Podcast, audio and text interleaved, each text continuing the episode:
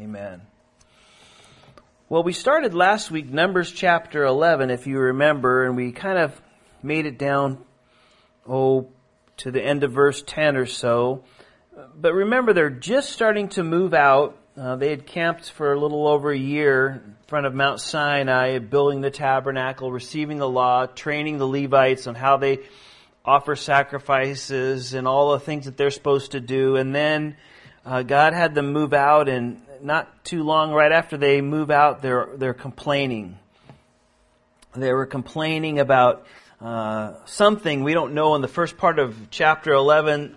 Uh, and the fire starts burning from the Lord outside, and, uh, wiping out people in the outskirts of the camp. They don't even know what the complaint was, but they were complaining, and it caused them to really. It just caused them to to, to burn up, and it was. Uh, we don't know what it was, but um, it wasn't a good thing. And that, you know how complaining is.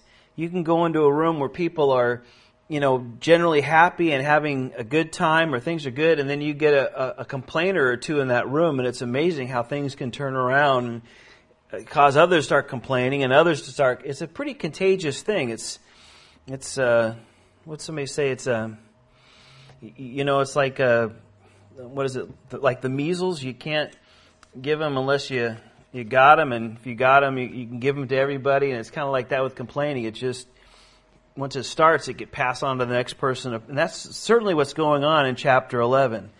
Because the next thing they complain about in verse 5 is all the food they used to have in Egypt and how wonderful it was. They were having a hometown buffet every day, you know, as slaves, like they really were having that. But, you know, they ate freely all this stuff in their own mind and all they have is manna, and they complain to the Lord. And again, about why they had this manna. It wasn't good enough. And we talked about the next complaining in that way, even though it was just a wonderful provision that they really didn't have to do anything, didn't have to work at all, and uh, they just um, picked it up in the morning, and it was enough to sustain them. But they were complaining, and if you want to read verse 10 of chapter 11, of Numbers, it says, Then Moses heard the people weeping throughout their uh, families, everyone at the door of his tent. And the anger of the Lord was greatly aroused, and Moses also was displeased. And, and, so again, they're thinking why we have to have this manna. We could be having all this great food we had back in Egypt. We're out here and we're just eating this manna. We're tired of it. And everyone, if you notice, you know, is throughout the, their families, they're just complaining in their houses, we'd say today. Of course, that's their tents. They lived in their tents and they were just complaining and complaining and complaining. And no matter where Moses looked around the camp, they're just kind of standing there in their doorways and just complaining about what they have or what they didn't have. And everybody's whining. Can you imagine millions of whiners complaining and complaining and complaining? And so Moses posted this sign up. No, I'm just kidding. I showed it a little bit last time you know, there was just millions of whiners and they were complaining. Yes, and then, uh, well, let's see what happens because that affects even good old Moses. Verse 11 says, So Moses said to the Lord, Why have you afflicted your servant? And why have I not found favor in your sight? That you have laid the burdens of all these people on me. Did I conceive all these? Did I beget them? That, that you should say to me, carry them on, in your bosom as a, a guardian carries a, a nursing child to the land which you swore to their fathers? Where am I to give meat to all these people? For they weep all over me, saying, Give us meat that we may eat meat. That we may eat, I'm sorry. I am not able to bear all these people alone because the burden is too heavy for me. If you treat me like this, please kill me here and now. And if I find favor in your sight, and do not let me see my wretchedness.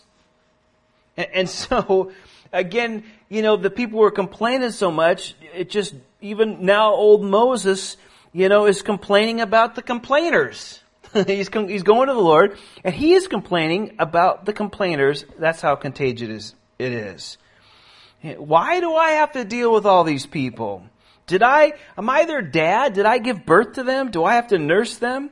You know, they're complaining so much, I just can't take it anymore. Just kill me. God, if you care about me, just kill me. uh, I can't even stand my own complaining. I think that's what he's saying at the at the very end there. He says, you know, don't let me see my own wretchedness. I say, I can't even stand myself for complaining. Uh, you know, you can see the frustration that's all over um, Moses from from all that's going on, all the complaining, and he just feels like it's just too much, and he's just going to lose his mind, so to speak because of all the complaining and it's contagious. It even gets to the point where Moses is complaining to the Lord. I like that verse in Philippians 2:14 that reminds us something uh, because we're subject to these same kind of complaining attitudes. And it says do all things without complaining and disputing. That means arguing or fighting about it.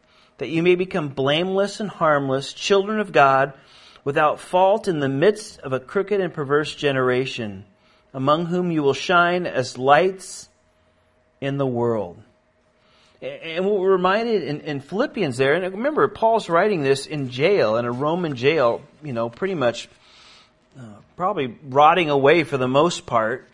And, and, you know, he says, just if you do everything without arguing and complaining, you're going to stand out as a very unusual person, as a very bright light in a world because, you know, people uh, are always complaining about something. Something is not right. Church is too hot. It's too cold. I don't know what a, the bathroom, you know, is only not enough bathroom. There's this, there's that, you know. Uh, there's so much we can always complain about, but it's important that you know, we remember how contagious it is and how different we'll be for the Lord, shining brightly for Him, as Philippians says, when we don't complain. I think it's an important thing for us to remember.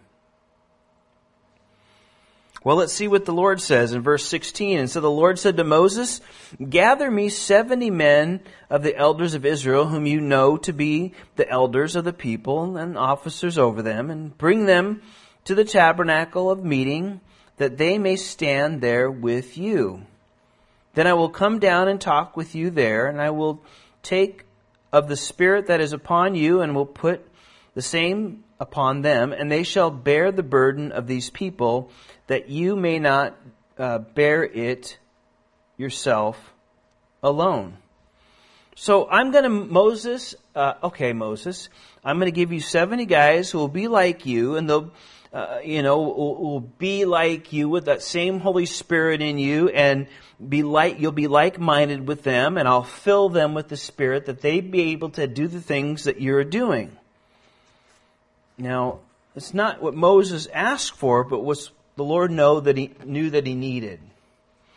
And I and I kind of like this because I think there's a, a, a, little bit of an example and a model here because it, you know who were the elders? Those that were already really identified in doing the work. They were the ones already uh, serving. They were the ones already uh, doing that, and they, you know, the ones that are known to be elders. Those are the ones that that I've called now to to help you. And so it's just a great thing, you know, if the Lord calls you and gives you those gifts, then it'll be evident to everybody uh, the giftings that a person has. And uh, that's exactly what's going on here. And God says, I'm going to fill them with my spirit that they may do the work to help you out. And then verse 18 says, Then you shall say to the people, okay, so I'm going to take care of that issue, Moses, that you were complaining about being too much. And now with the people, it says, Consecrate yourselves for tomorrow, you shall eat meat. For you have wept in the hearing of the Lord, saying, Who will give us meat to eat? for it was well with us in Egypt. So, okay, you know what? You, you get ready because tomorrow you're going to eat meat because I've heard you're complaining. I've heard it. You're complaining at your tents, but I've heard it.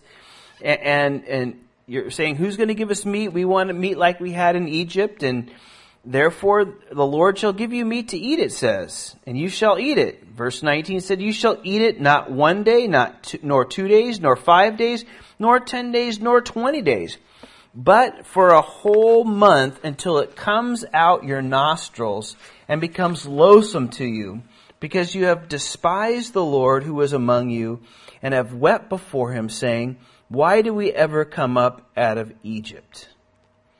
And so the Lord basically says, You're complaining and you're whining, and you're whining, and pretty much Pretty soon Moses gets all wound up because he can't take the complaining and you're constantly coming to him complaining that you want meat. You miss Egypt. You miss all the great things that are in Egypt, even though there were slaves and it was horrible. And, and probably three quarters of it wasn't true of what they thought of how great it was. And, and the Lord finally says, okay, you want meat? I'll give you meat. And I'll give it to you till it comes out of your nose, till you're sick of it. And sometimes the Lord gives us what we want. And we whine and we beg, and then finally the Lord says, okay, that's what you want. But usually that's just a, a, real bad day when the Lord finally says, okay, you want it. I'll show you what that, that's not what I have for you. I know it's not what's good for you, but you're demanding it, and I'm going to allow you to, to get a, a sense of how this is like if you just partake in it. And that's not really a, a very good day for a person Of course, the Lord's going to give them so much meat that it's going to be sickening till, you know, causing them to realize what a great gift manna really was. And again, the issue here was not really meat or manna, but whether the people would serve and listen to God. God provided for them. He said, this is what you're going to have. And again, the, the journey was just supposed to be a couple weeks to the promised land. Really. I mean, they've been eating it for a while in front of the mountain, but but really don't think of it as you know they've had it you know forever and ever and ever. And it was really just a couple more weeks journey really to the promised land. So we're talking a few more weeks of eating something that really didn't have to do anything for. They didn't have to plant, they didn't have to harvest, they didn't have to weed, they didn't have to fertilize, they didn't have to water. I mean, it was just there for them. And that's what God provided. And again, when they rejected the provision, in essence, they were rejecting the provider. I think one of the important lessons to remember too is that it's not about having more, it's about being satisfied with what we have. I mean, that's really the, one of the great lessons in life. Uh, the New Testament says something very similar to that. Uh, in 1 Timothy 6 6, Paul says, Godliness with contentment is great gain.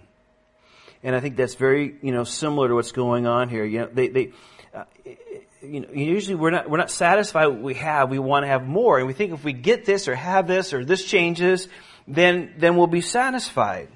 But the reality of it is, we're only satisfied, uh, when, when, you know, we only have that peace or we realize we arrive at that place when we're satisfied with what we have or satisfied in the situation that we're in. And we just resolve ourselves lord this is where you have me. This is what you're providing. This is what you're doing. And i am just going to wait until you know you choose to change that. Even though i may not like it or may not desire it may not be comfortable at times or i don't you know like these things we need to be satisfied with what we have. And that's pretty much throughout the scriptures. We need to remember that. Not about having this or having more. It's being satisfied with what we have that's the real lesson here. Well, God says, I'm going to give them meat for a month till they get so sick of it.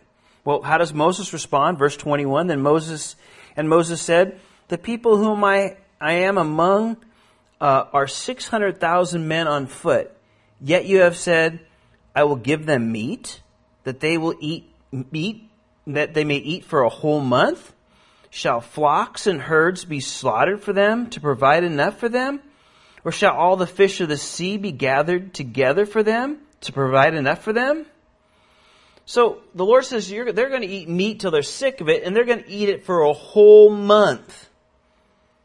And I, I find Moses' response very interesting. He says, wait a minute. He starts thinking, wait a minute. There's about 600,000 guys that are 20 years age and a little bit older that, that are ready for war. So I don't know, what, 20 to 40 years old, let's say, maybe 50. I doubt it because they don't bring 50 year olds into battle, but let's just say that. So I know there's 600,000 people in that age group, plus all their wives, plus all their children, plus all the people that are older or younger that are, you know, all those people. And he starts thinking, let's say for, again, a number like to throw out 3 million people, how in the world am I going to get enough food to feed 3 million people?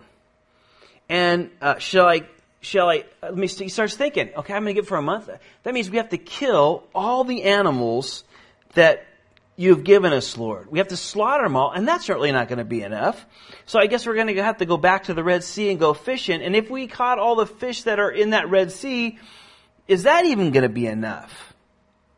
And, and, you know, here's Moses. He's scratching his head. He's still probably a little frustrated and wound up. And he says, Man, Lord, how are we going to do this? A whole month worth of meat. And Moses can't figure out how this can be done. And, you know, that's where we find ourselves at times. We often think that the only solutions are the ones that we can think of. Just like Moses here. Okay, I can kill the animals, I can go fishing in the sea. You know, we start thinking of all the solutions that are out there. And when we do that, though, we make the Lord so small. You know, God is not bigger than my problem, so I have to start figuring it out. And that's what happens so often. But the great example that we really have in Scripture, and particularly, you know, in Romans, it's brought out about Abraham. You see, here was Abraham. Abraham was, was an old man, and God had promised him that he and Sarah were going to have a son. And when God, you know, promised him and then he repeated the promise a few times, you know, the, the commentary that we have in the New Testament is it says that when God promised him he's going to have a son, it says he didn't stagger at the promises of God. He didn't say, wow, how can that be? And then how can I have a son? And how can I, you know, my descendants be as many as the grains of sand on the seashore? I don't have any descendants. He didn't start thinking, well, how can it all happen? He didn't say, well, how can I figure this out? You know, it just said he just didn't stagger. He just believed. Even though he realized his body really isn't in a place where he could produce an offspring. And Sarah's body wasn't in a place naturally where she could produce a child. She was way past childbearing age as well. But it said he didn't worry about those facts. He just believed God. I don't know how it's going to happen, but God, you said it's going to happen. So I believe you. And, you know, he pretty much did the same thing even with, with when he was offered, asked to offer Isaac as a sacrifice. Now he finally has the promise, and now God says, give it back to him. And, and, and the commentary on that is that he didn't know what, how, what God was going to do, but he was going to follow through, and, you know, maybe God was going to resurrect him. He didn't know what he was going to do, but he was going to trust the Lord. See, because he knew the Lord was far beyond any thinking any limitation that he had of how things could work out. And Moses here kind of does the opposite. He adds up everything and forgets to factor in God. How can that be done? Well, Moses, the way you think and the way you think it can be done and all your ideas well, you're not factoring in God, and that's your biggest mistake. You're just thinking how you could do it, and you make and we make God so small when we do that.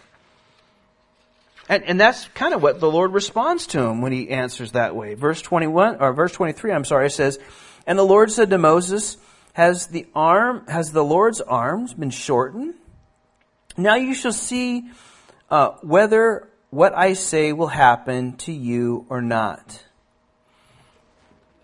we, I used to work for a, a guy, a manager, our department manager, years ago when I worked at the refinery, and he was a he was really known as a cheapskate. And the guys in our department, whenever we'd go out to a meeting or go out after work and uh, get dinner or whatever, and um, they used to say, oh, "Oh yeah, good old Ted. He's got short arms and deep pockets." Uh, and that's what they used to say. Yep, he's got the old short arms and deep pockets. You know, in other words, he's the last guy to pull out his wallet. Um, and uh, you, you know, he, he he just can't get himself out to, to pay or to help pay or pitch in. He's he's kind of the last guy, and and I I kind of laugh because you know that's how Moses is kind of portraying the Lord in his mind. He, he just can't do it. And the God's saying, what my arm, like, I'm not able to do something like that? Like, that's beyond my capacity just because you can't figure it out. It's all of a sudden uh, beyond me? You're forgetting who I am. And then he says, stay tuned, Moses. Watch. It's not too hard for me. Again, we, we do this so often. We run up against something very difficult or impossible and then we go to the Lord and we give him a couple of choices of what he can do. you know, meat or fish, you know. And, uh, you know, we say, Lord, what are you going to do? This or this? Should we do this or that? And we need to not limit the power of God. God is so much bigger than we can imagine. And we need to remember that. We, we just can't limit him. We need to be more like Abraham and say, you know, God, you said it. These are the promises in your word. These are things you've put in my heart. I don't know how it's working out. I don't know how it can work out. To me, it looks impossible, but, but Lord, you can do it. And just have that simple faith and not limit God by our own way of thinking how things could happen or not happen. You know, that's what Jesus did. Remember when he was feeding the 5,000 and the 4,000?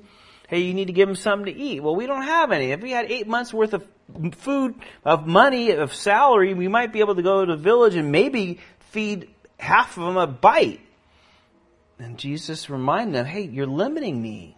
Just take that little you have, watch me multiply it.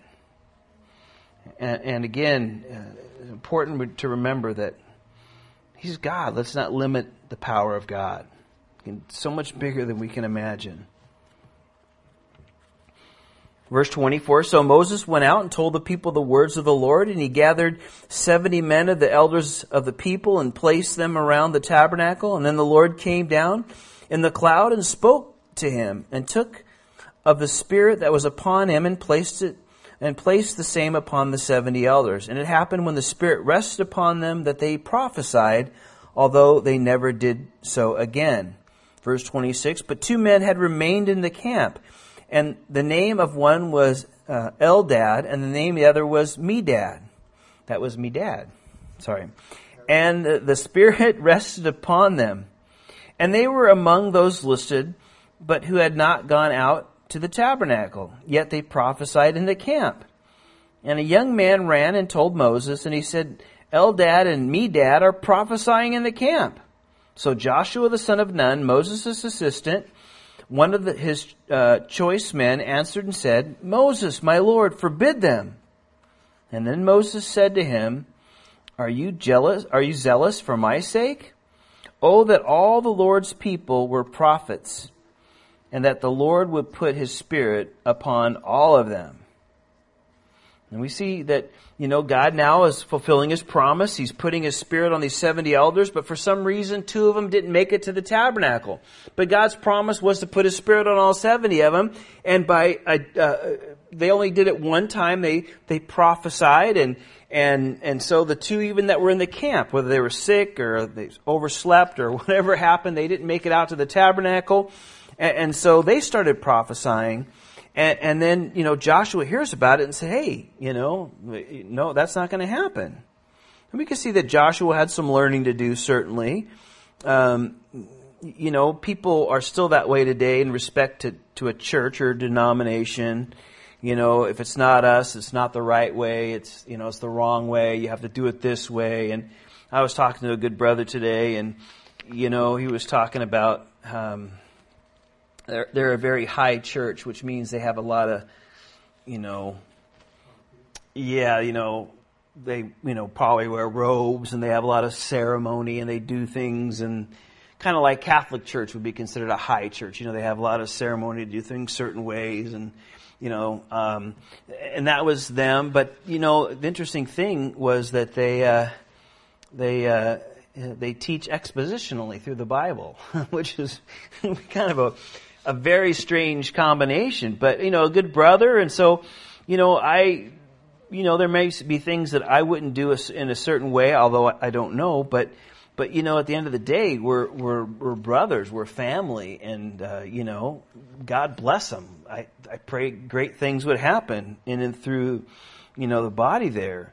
Uh, we just can't uh, have this idea of respect to church or denomination that, you know, so many times people have to stay within their denomination, and if they move outside, uh, you know, certainly the Catholic Church puts a lot of pressure on people that way too. They feel like, you know, if you betray the Catholic Church, you know, you're, you know, three steps from hell. and, you know, there's that pressure. We got to do it. Oh, I've always learned we always do it this way, and and you know, Joshua was kind of feeling that way too about Moses. And Moses said, "Listen, man, I pray that everybody would just have that same spirit and be in love with the Lord. That would be great for everybody. And of course, today we have that as believers, right? The Spirit's in everybody. Seems like we should get along a little better than we do, maybe, but we can have that Joshua spirit a little bit here.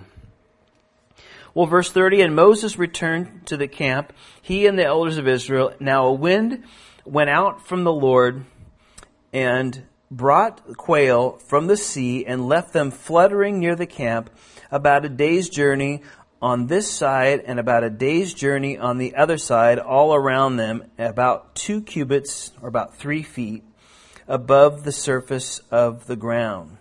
So God made this wind to blow, and that picture gives you some idea. And, and the, you know, the Lord blew Moses away, so to speak, because he did something he didn't expect. He brought a wind that caused all these quail to flutter into camp, and they were all three feet off the ground. Remember, a cubit's 18 inches, so that's three feet off the ground, so that everybody could hit them and catch them and throw nets over them or hit them with a stick or however they caught them. I don't know. It doesn't tell us. But literally brought so many that there, was a day's walk to the end of them in one direction and a day's walk in the other direction. Let's say, you know, we're talking 20 miles wide, let's say. A day's walk, let's say, is 10 miles. It's probably more than that, maybe less. I don't know, something like that. But let's just, for argument's sake, let's say, you know, a 20 mile circle of quail, three feet high. I mean, he just brought in a flood of them. And verse 32 says, And the people stayed up all that day, all night, and all the next day, 36 hours, by the way, and gathered quail, and he who gathered least gathered 10 omers. And they spread them out for themselves all around the camp. So let's say it's about the least person that got the least amount of quails equaled maybe about 200 buckets of Kentucky Fried Chicken.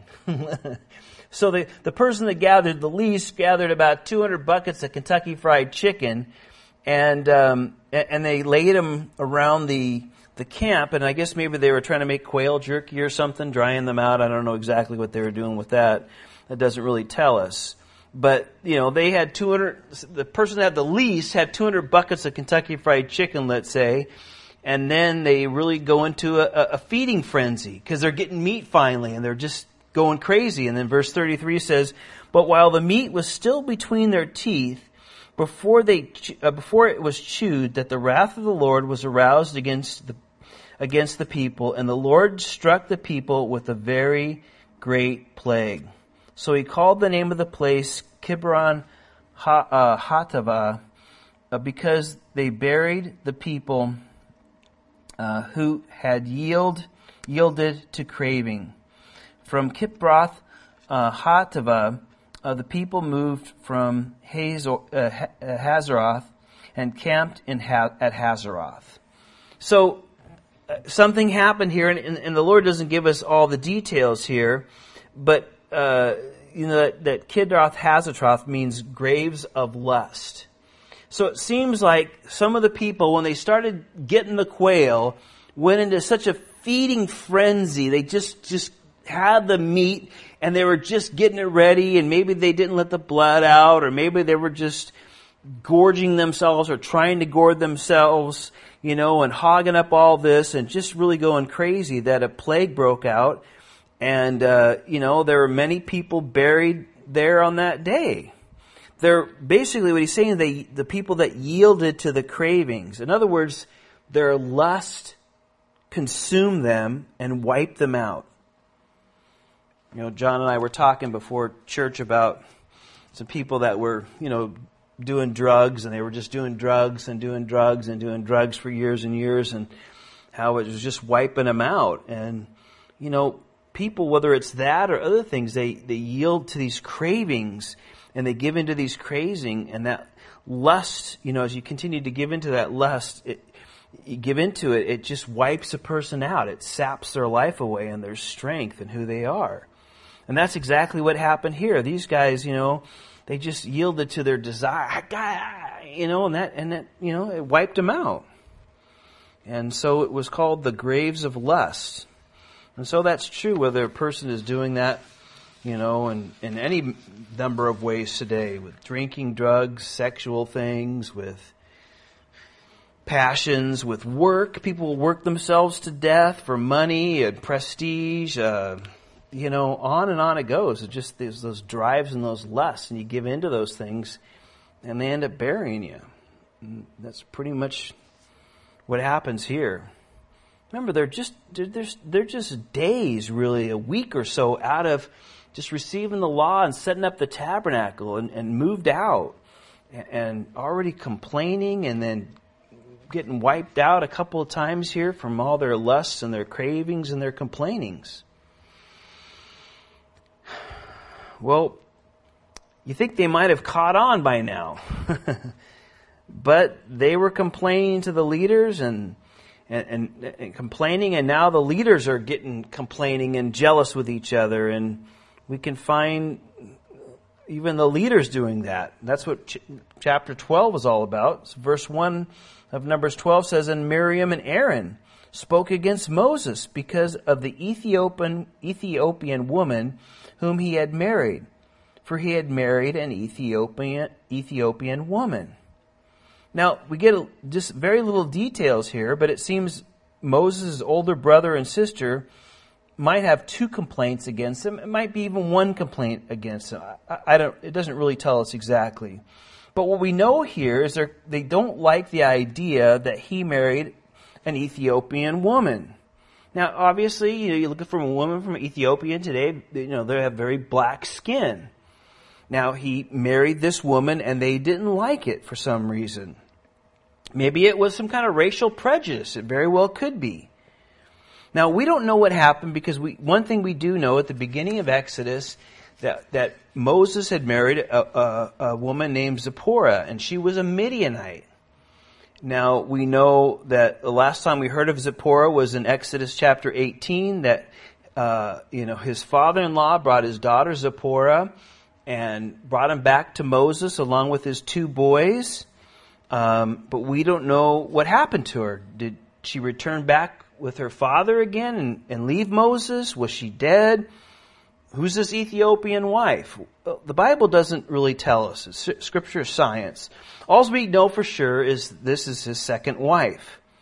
Now, uh, you know, the question is, why are they complaining against Moses because he married her? Um, was it before the law was kind of given and, the, you know, some of the leaders, especially the priests, even though Moses wasn't considered a, uh, the priest Aaron was, you know, they were to marry within the Levitical family. Uh, was it after that? Was it before that? You know, it's a good question. Um, maybe it was just an excuse to be jealous. We don't know any of those details, but one of the things that they spoke against Moses because he married this woman.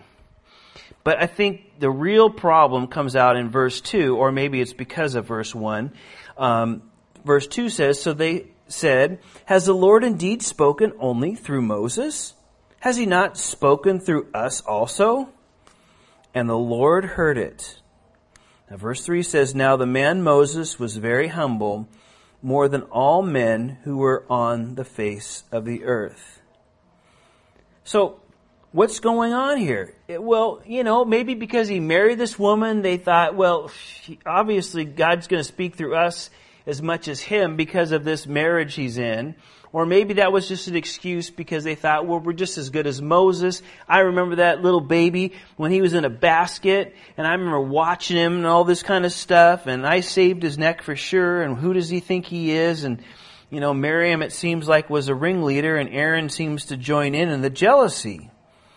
And, and again, you know, we're told here that Moses was was meek. He was very humble. In other words, he wasn't going to fight for it. He wasn't like, hey, this is my position and I'm king and, you know, I speak to the Lord and you're, you know, nothing. You know, the description of Moses was he was very meek. He didn't stand up that way. You know, that's the only description uh, that we have in the New Testament of Jesus is that he was meek. That's the only description we have of him.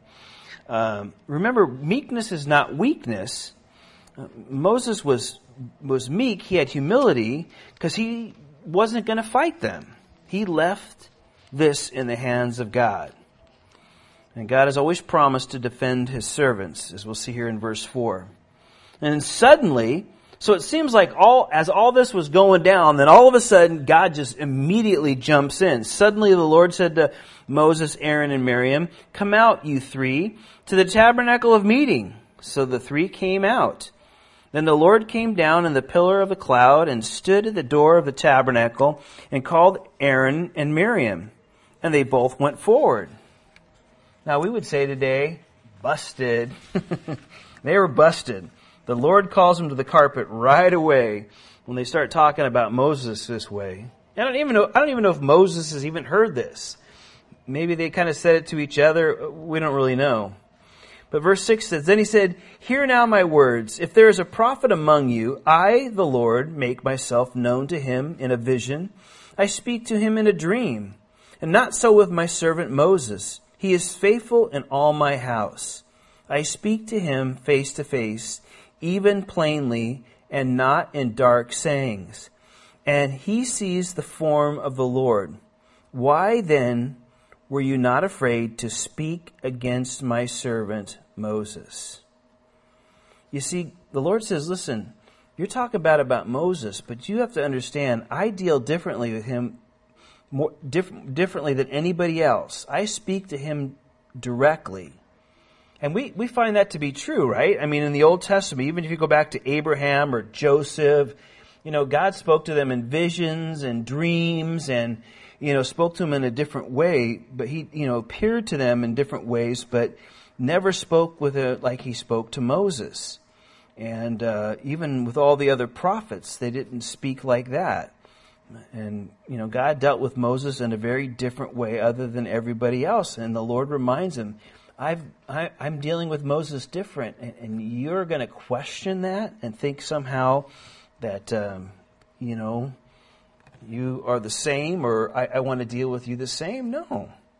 So, verse 9 says, The anger of the Lord was aroused against them, and he departed. And when the cloud departed from above the tabernacle, suddenly Miriam became leprous, as white as snow. Then Aaron turned towards Miriam, and there she was, a leper. So the Lord said, listen, you know, I, I don't want your jealousy and your questions and all that pettiness now coming out in the leadership. All of a sudden you think that you, you know, I, I have a calling on them and this is my calling. And that doesn't change by your jealousy and you can't vote him out or be mad at him out like happens in so many places today. The Lord says no. And he showed it very clearly by, again, Miriam apparently was a ringleader because she was made leprous. And, as soon as the Lord departs, all of a sudden her skin turns white. She has this leprosy.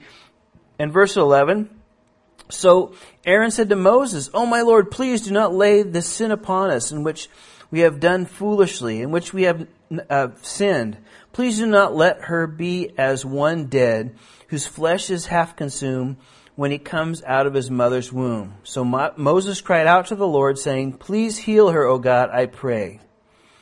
Now, interestingly enough, you know, you, you find this pretty, you know, uh, why wasn't Aaron struck with leprosy? Well, again, maybe Miriam was the ringleader, but certainly Aaron was God's high priest. And if he had leprosy, remember, he couldn't serve as high priest. And there wouldn't be that intercessor between uh, them and the Lord. And so maybe that's one of the reasons God didn't strike um, Aaron with that.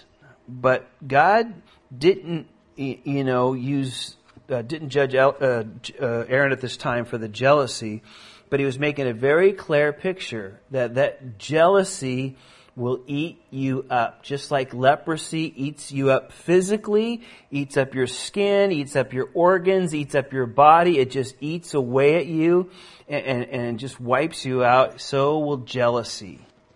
And that's a great picture of that.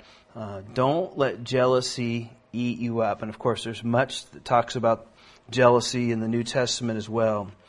And, and so, you know, you like the heart of Moses, you know, even though they were speaking against him and putting him down and putting down his wife, he still quickly interceded on behalf and asked the Lord to heal her. And verse 14 says, And the Lord said to Moses, If her father had spit in her face, would she not be ashamed seven days? Now let her be shut out of the camp seven days, and afterwards she may receive, be received again. So Miriam was shut out of the camp seven days, and the people did not journey till Miriam um, was brought in again. And afterward, the people moved from uh, ha- uh, Hazeroth and camped in the wilderness of Paran. So there was some obviously something that happened that if you did something against your dad or something, and I guess one of the things I don't suggest that you try this at home, but if your children does something out of line, I guess you could spit in their face. and that would be a very bad sign that you have done something wrong and you got kicked out of the house for a week, it sounds like. And so that's exactly what happened here with Miriam. Uh, uh the Lord says, listen, uh, there, there's a price that jealousy eating her way. Yes, she's not going to be, she's going to be healed of that, but again, um, uh, she's going to stay outside the camp for seven days. So her sin held up the march of the camp for a whole week. Now, Aaron confessed his guilt right away. Certainly, oh, forgive us, we did foolishly, what were we thinking?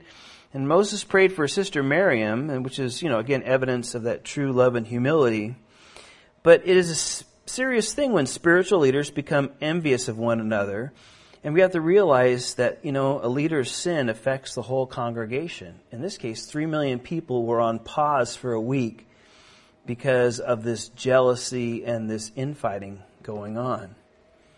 And if you've been involved in a, a business or a church or family situation where there's this jealousy going on and all this kind of stuff going on, and boy, how it just poisons everything. You know, family occasions and gatherings can't happen.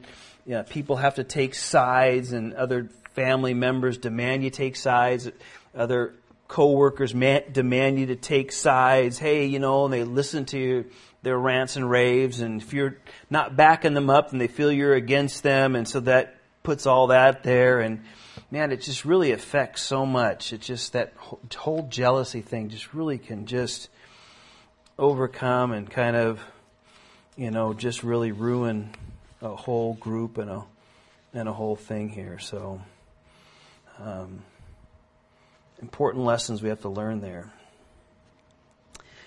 Well, I think we're going to call it a night there and pick it up next week in chapter 13. I was going to do chapter 13, but I think we'll save that and do chapter 14 together because it talks about um, um, them going into the promised land, going up to the border of the promised land, and the spies going out and what they did and then how they responded and then what they tried to do in chapter 14 on their own ability. So we'll save that for, for next week. So let's, let's go before the Lord. Father, we thank you again for these important lessons, Lord, because our hearts can be so quick to complain, be jealous, um, or to limit you.